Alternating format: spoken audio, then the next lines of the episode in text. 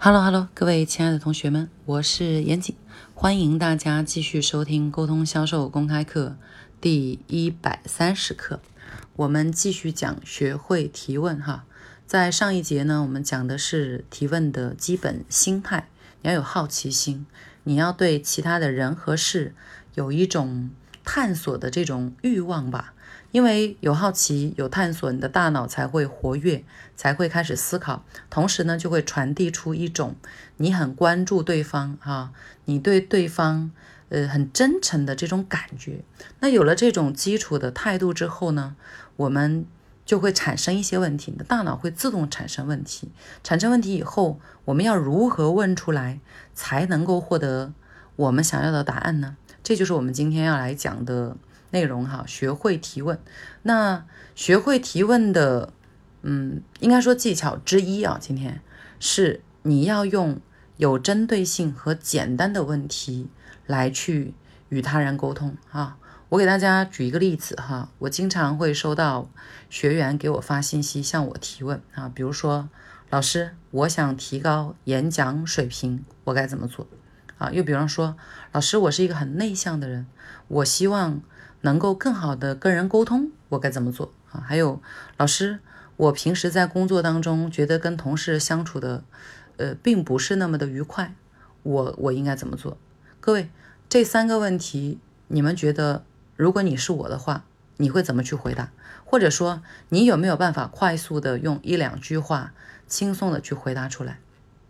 我相信你的，呃，答案啊，跟我心里的是一样的，就是比如说。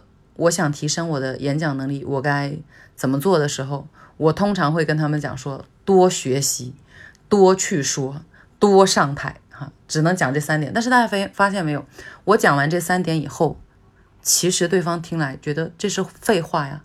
那可是如果我要不讲废话的话，该提升自己的演讲要做什么？那我可能。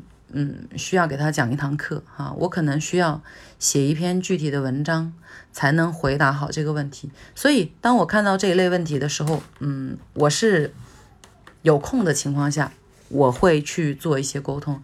那当我比较忙的时候，这样的问题我可能就会忽略掉，因为我我没办法用一句话回答清楚，所以嗯，就变成我也我也就算了，那回答不了。好，那还有一类问题呢，呃，有一些同学会问我说：“老师，我在呃工作过程当中，我感觉我跟同事之间的相处啊，或者叫交流啊，并不是那么的顺畅啊，我可以读一些什么样子的书才能改善这个问题呢？”哎，这就是好问题。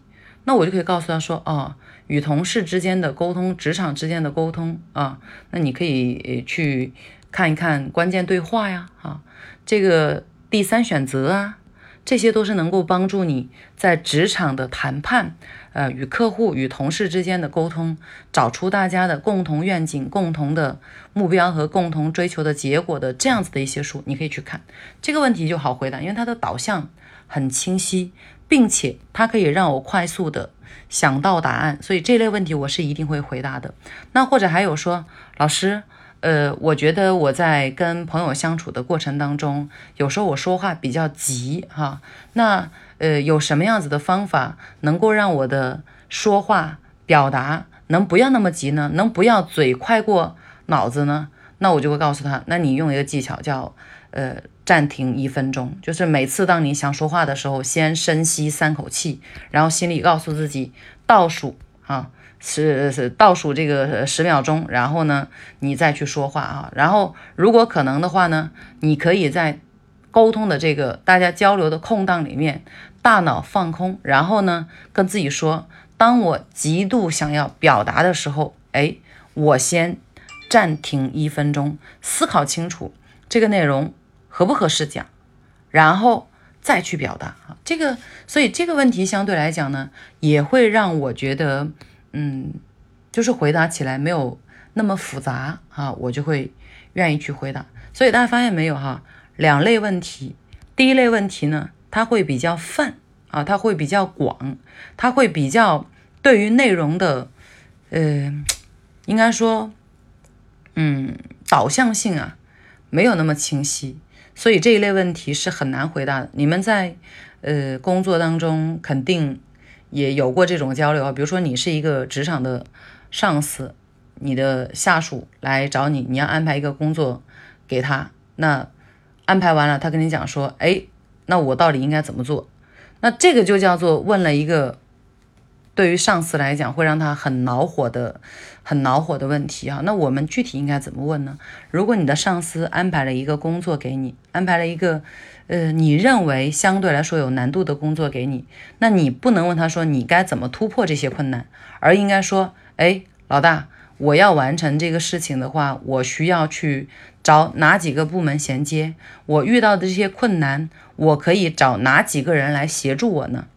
这样的话，你的老大就可以快速的给到你资源啊，这个就是好问题，因为你的问题导向很清晰，然后同时呢，不是让对方去帮你做细致的呃思考，而是你已经把思考的这个过程分好类了哈，他只用抽丝剥茧，快速的来回答你，或者我们用到生活当中哈，如果你问一个人说，哎，你喜欢去哪里旅游啊？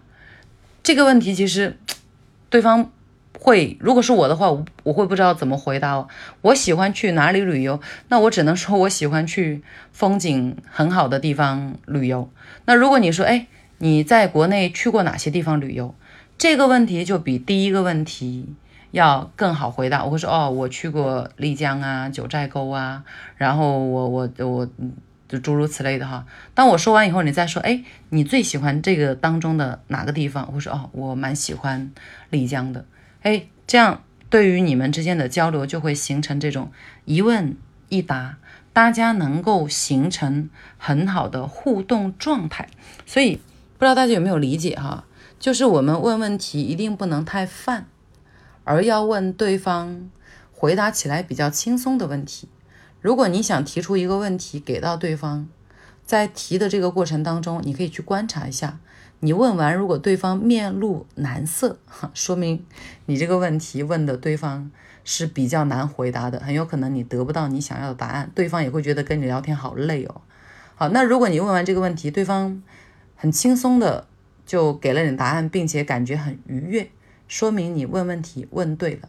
那因此。